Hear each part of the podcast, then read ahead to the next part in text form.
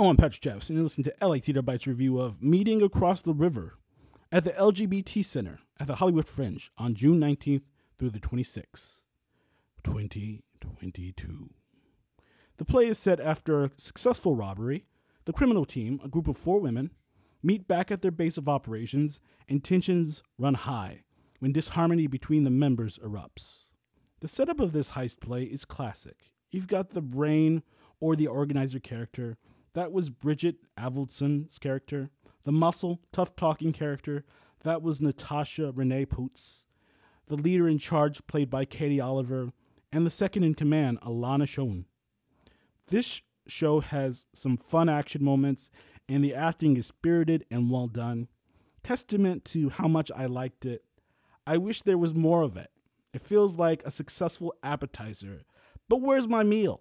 I'm hungry. A quick 45 minute heist story with some thrills, but besides its female cast, which makes it stand out in a sense, it's forgettable.